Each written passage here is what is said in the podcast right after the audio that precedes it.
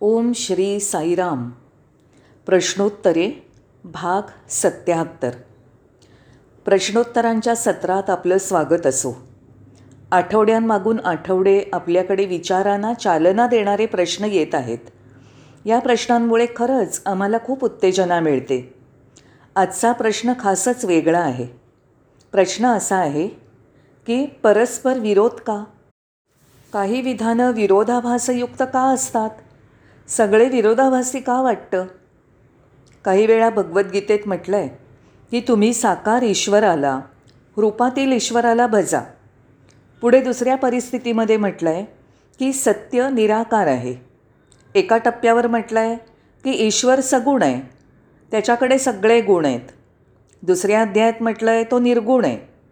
एका ठिकाणी म्हटलं आहे की ईश्वर जन्मतःच काळ आहे आणि संभवामी युगे युगे तो परत परत अवतार धारण करतो. जर तुम्ही भगवद्गीतेमध्ये खोलात शिरलात तर म्हटलं आहे की ईश्वराला आदी आणि अंत नाही. ही सगळी विधानं काय आहेत? ही विधानं परस्पर विरोधी वाटतात. फारच गोंधळ निर्माण करतात. ती तिथे थांबतही नाहीत. आपण भगवान बाबांकडे वळूया. ते म्हणतात त्यागापेक्षा श्रेष्ठ काही नाही. न कर्मणा न प्रजया धनेन त्यागे नैके अमृतत्व मानशुहू त्या अमृतत्वासाठी दिव्यत्वासाठी त्यागाशिवाय दुसरं काहीही उपयुक्त नाही. ठीक. आपल्याकडे जे काही आहे त्या सगळ्याचा आपण त्याग करावा असं त्यांना वाटतं. आपली बुद्धी आपला वेळ आपली साधनसामग्री संपत्ती जे काही असेल ते. त्यागे नैक अमृतत्व मानशुहू इथे त्याग म्हणजे फक्त आपल्या संपत्तीचा त्याग असा अर्थ नाही.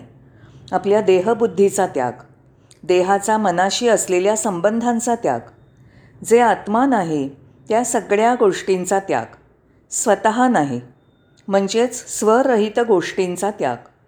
ते तुम्हाला अमृतत्व किंवा अमरत्व किंवा दिव्यत्व प्राप्त करून देईल. पण काही लोकांना हे समजतं.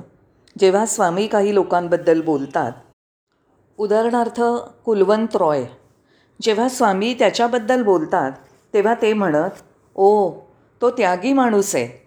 त्याने त्याची बहुतेक सारी संपत्ती सेवा कार्यासाठी वापरली. स्वामी कुलवंत रॉयचं कौतुक करताना असं म्हणत असत. आपल्याला माहीत आहे की स्वामी कामानीचं सुद्धा त्याग आणि भक्तीसाठी खूप कौतुक करत. त्याच स्वामींनी म्हटलं होतं की पैसा हा मार्ग नाही. पैशाचा काही उपयोग नाही. पैसा मुक्तीची खात्री देत नाही. म्हणून मग मी देऊ का नको? मी माझ्या पैशाचा त्याग करू का नको? सढळ हाताने देऊ का नको? कारण स्वामी म्हणतात की अध्यात्मामध्ये पैशाला काही स्थान नाही. मग आपल्यासाठी दानाचा अर्थ काय? त्यागाचा अर्थ काय? काय बरं? काय करावं? स्वामींनी ज्यांची नावं जाहीरपणे घेतली त्यांनी त्यांच्या संपत्तीचा त्याग केला ना? हो त्यांनी केला. म्हणूनच स्वामींनी त्यांचं कौतुक केलं. पण नंतर ते म्हणाले अध्यात्माचं पैशाशी काहीही नातं नाही. विरोधाभास. मी काय म्हणू? अशा प्रकारे भगवान बाबांच्या विधानांमध्ये सुद्धा विरोधाभास आपल्याला पाहायला मिळतो. भगवद्गीतेमध्ये आपल्याला विरोधाभासच दिसतो. हे फारच गोंधळात टाकणार आहे. गोंधळ संशयातीत आहे. आता मी काय करावं बरं? आता आपण स्वामींची प्रवचनं पाहू आणि त्यातून मौल्यवान रत्न गोळा करू. त्यांच्या दिव्य संदेशांमधून आपण रत्न वेचू. ते अतिशय सुंदर उदाहरण इथे देतात. एक सद्ग्रहस्थ त्यांना भेटायला येतात. स्वामी त्यांना विचारतात ओ सर तुम्ही कधी आलात? ते उत्तर देतात मी आत्ताच आलो याचा अर्थ काय? मी आत्ताच आलो म्हणजे ते त्यांच्या देहाच्या संबंधाने बोलत आहेत. माझा देह इथे आहे आणि म्हणून मी देह आहे. मी आत्ता आलो म्हणजे जेव्हा तुम्ही मी आत्ता आलो आहे असं म्हणता तेव्हा तुम्ही तुमच्या देहाच्या संबंधाने बोलता. काही दिवसांनी त्याला भेटल्यावर तो म्हणतो सर मी मोठ्या आजाराने ग्रस्त झालो आहे. हे काय आहे? माझं पोट दुखतं आहे माझं डोकं दुखतं आहे माझं मन अस्वस्थ झालं आहे म्हणजे जेव्हा तो म्हणतो मी इथे आलो तेव्हा तो त्याच्या देहाबरोबर त्याची ओळख सांगतो. जेव्हा तो म्हणतो माझं डोकं दुखतं आहे मन अस्वस्थ आहे म्हणजे त्याचं डोकं मन त्याच्यापासनं वेगळं आहे. इंद्रिय माझ्यापासनं वेगळी आहेत. म्हणजेच एकदा देहाबरोबर संबंध आणि एकदा देहाबरोबर संबंध नाही हे परस्पर विरोधी नाही का? नक्कीच आहे. आता आपण त्याच्याकडे कसं बघायचं? हे सगळं परिस्थितीवर अवलंबून आहे. तसंच आपली समजशक्ती आणि आपल्या जन्मसंस्कारांवर अवलंबून आहे. जे काही पूर्वजन्मांमध्ये चांगलं कर्म घडलं त्या संचितावर अवलंबून आहे. त्यावरच आपल्याला ही दिव्य विधानं समजू शकतील. तेव्हाच ती परस्पर विरोधी नाहीत हे समजू शकेल. ती अजिबात विरोधाभासात्मक नाहीत. एक विधान दुसऱ्याकडे घेऊन जातं. ती सगळी विधानं माझ्या रुचीला स्वभावाला प्रवृत्तीला आणि समजशक्तीच्या पातळीला अनुरूप आहेत. भगवद्गीता परस्पर विरोधी विधानांनी भरलेली आहे. या निष्कर्षाप्रत येण्यापूर्वी आपल्याला हे स्पष्टपणे माहीत असलं पाहिजे. आपण असं म्हणता कामा नाही आहे भगवद्गीतेमध्ये विरोधाभासी विधानं आहेत. असं सार आपण काढता कामा नाही आहे तसंच स्वामींच्या म्हणण्याचा अर्थ आपण आपल्या पद्धतीने लावता कामा नाही आहे आपण असं करू शकत नाही. आपल्या मनात असलेल्या पक्क्या भावना विचार समज किंवा धारणा घेऊन आपण तिथे जाता कामा नये. आपल्या मनाची दारं सताड उघडी पाहिजेत. म्हणजे मोकळ्या मनाने आपण लक्षात घेतलं पाहिजे की ईश्वर ही काही एक संज्ञा नाही. ईश्वर हा काही एक विचार नाही आणि माझी त्याच्यात विलीन होण्याची तयारी हवी. म्हणजे ईश्वर त्या क्षणी जे आहे त्याचा स्वीकार करण्याची तयारी हवी. मी त्याला पूर्ण समर्पित आहे. हे असलं पाहिजे. तुम्ही तिथे नाही तर तुम्ही त्याच्यात विलीन झाला आहात. तेव्हाच तुम्हाला गोष्टी अगदी स्पष्ट स्वच्छ होतील. त्यानंतर कुठलाही विरोधाभास असणार नाही. ही सगळी विधानं म्हणजे साधनं आहेत हे तुमच्या लक्षात येईल. आपल्या मनातील पक्क्या धारणा मतं समज कल्पना इत्यादींचा नाश करण्याचं कार्य ती विधानं करतात. मनात कुठेतरी खोलवर मी काय करू? असा प्रश्न ठाण मांडून बसलेला असेल. तोपर्यंत माझा गोंधळ होणारच.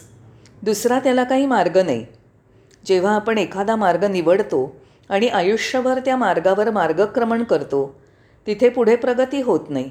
तिथे प्रगती थांबते. उदाहरणार्थ मला कर्म आवडतं.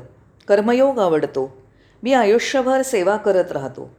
कारण मी कर्म करणं मागून घेतलं आहे मला माझ्या ऑफिस बेअरर्सद्वारा कर्मयोग सांगितला गेला. स्वामींच्याद्वारा कर्मयोगाचा आदेश दिला गेला. किंवा माझ्या साई संदेशच्या वाचनातनं मी त्या निष्कर्षाप्रत आलो. त्यावर अढळ राहून काय होतं? मी माझं स्वातंत्र्य गमावून बसतो कारण तुम्ही काही निष्कर्षांपर्यंत पोचलेले असता. तुम्ही ठरवलेलं असतं आणि तुम्ही त्या विचाराला चिकटून बसलेले असता. तुमच्या स्वातंत्र्याचं काय? जेव्हा तुम्ही एखाद्या विचाराला घट्ट चिकटून राहता किंवा एखादा मार्ग आक्रमता तेव्हा तुम्ही तुमचं स्वातंत्र्य गमावता. जीवन ही नदी आहे ते वाहत असतं. आपण पुढे जात असताना आपल्यात वृद्धी झाली पाहिजे विकास झाला पाहिजे हे आपण जाणलं पाहिजे. मुळात आपण स्पष्ट जाणलं पाहिजे की सत्य सांगता येत नाही नाही. सभोवतालच्या जगतामध्ये सत्याला मर्यादित करता येत नाही.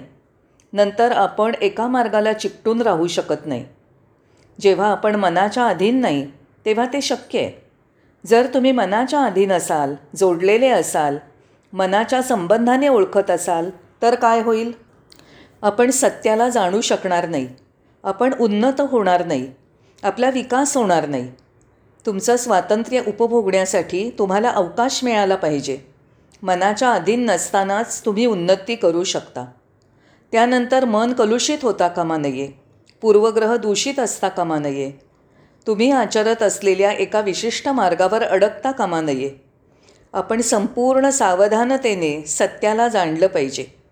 या सगळ्या सूचना असून ईश्वरीय रचना आहेत. आपल्या स्वतःच्या साधनेवर अवलंबून आपण त्यावर मार्गक्रमणा करू शकतो आत्मसात करू शकतो. आपण स्वामींचे संदेश अत्यंत शांतपणे आणि हुशारीने शहाणपणाने सारासार विवेकबुद्धीने ऐकले पाहिजेत. हे अगदी स्पष्ट आहे. शांतपणे म्हणजे मनाला शांत करून जे सांगितलं आहे त्याचा स्वीकार करा. विवेकबुद्धीने म्हणजे सावध चित्ताने स्वामी त्या क्षणी जे सांगत आहेत ते सत्य असून सत्याशिवाय दुसरं काहीही नाही.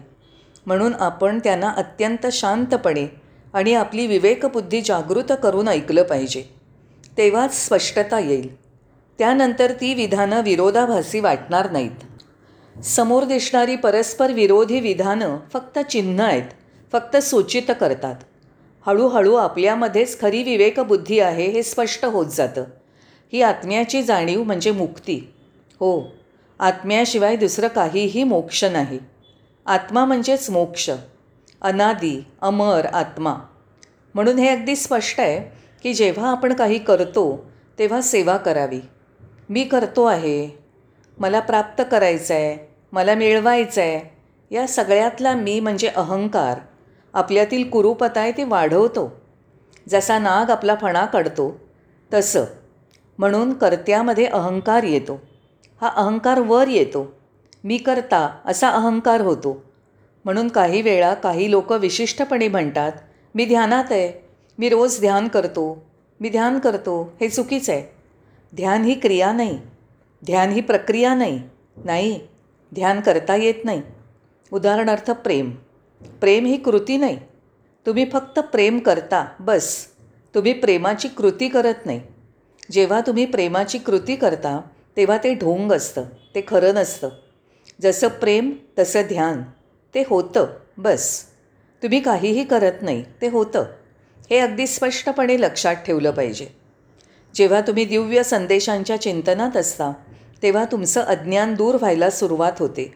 जाणीव जागृत व्हायला सुरुवात होते. जेव्हा आपण जास्तीत जास्त साई साहित्याचं वाचन करतो आपलं अज्ञान दूर होतं. तुमची जाणीव सहजपणे हळूहळू स्पष्ट होत जाते. म्हणून आपण आपल्या स्वामींचे खूप खूप आभारी आहोत. पण अहंकार परत परत मध्ये मध्ये येतच असतो. कारण त्याला कर्म करायचं असतं. अहंकार तुम्हाला परत परत आज्ञा करत असतो. ये हे तू कर हे तू कर काहीतरी कर काहीतरी प्राप्त कर. काहीतरी ध्येय गाठ. हा अहंकाराचा स्वभाव आहे. तो तुम्हाला बसू देत नाही. तो तुम्हाला शांत राहू देत नाही. पण हळूहळू आपल्या लक्षात यायला लागतं की मला काही हवं आहे मला काही मिळवायचं आहे साध्य करायचं आहे हीच भावना सगळ्यात मोठा अडथळा आहे. हो मोठा अडथळा. कारण काही साध्य करायचं नाही कुठेही पोचायचं नाही तुम्हाला काहीच करायचं नाही आहे तुम्ही स्वतःच त्याच स्थितीत आहात. तुम्ही आत्मा होणार नाही. तुम्ही आत्मा साध्य करणार नाही. तुम्ही आत्म्याला मिळवणार नाही. तुम्ही स्वतः तेच आहात. तत् त्वम असी. तत् त्वम असी. तुम्हीच ते आहात. म्हणून अशा प्रकारचा खेळ मनाचा अहंकाराचा आपल्या आयुष्यात रोज चालू असतो. हेच सगळ्या विरोधाभासांचं मूळ कारण आपल्या जीवनशैलीत आहे. मुख्य काय? तर जेव्हा अहंकार नसतो तेव्हा खरी जाणीव होते. हेच मूलत सत्य आहे. जेव्हा तुम्ही नाही तेव्हा तुम्ही ज्ञानी आहात. बस एवढंच काय ते. आणि त्या आत्मज्ञानाच्या अवस्थेमध्ये तुम्हाला संपूर्ण विश्वाच्या निर्मितीबद्दल समजेल. सृष्टीवर प्रकाश पडेल. आत्मज्ञानाचं प्रगटीकरण दिव्य योजना दिव्य नियोजन दिव्यत्व समजेल जाणवेल. सूर्यकिरणांमधील दिव्यत्व आपल्या लक्षात येत नाही का? ही आत्मज्ञानाची सूचना नाही का? आपण पहाटे कोकिळ नायटिंगेल पक्ष्यांचे मंजूळ आवाज ऐकताना आनंदित होतो ना? हे दिव्यत्वाचं प्रतिबिंब नाही का? वारा सुटल्यावर झाडाच्या पानांची सळसळ होते. तो हलकासा आवाज ऐकून किती प्रसन्न वाटतं. हे काही कर्म आहे का? यात काही मिळवलं आहे का? वेडेपणा. नाही? हे सगळं दिव्यत्वाचं ज्ञान प्रगटीकरण आहे. आपल्याला त्यातून दिव्यत्वाची जाणीव होते. यासाठी काहीही करायला लागत नाही. काही कृती केली की ती बहिर्मुख असते. काहीही न करणं म्हणजे अंतर्मुखता. जेव्हा तुम्ही अंतर्मुख असता तेव्हा तुम्ही जिथे असायला पाहिजे तिथे असता. दुसऱ्या बाजूनी विचार केला तर कर्म करून तुम्ही भविष्य घडवता.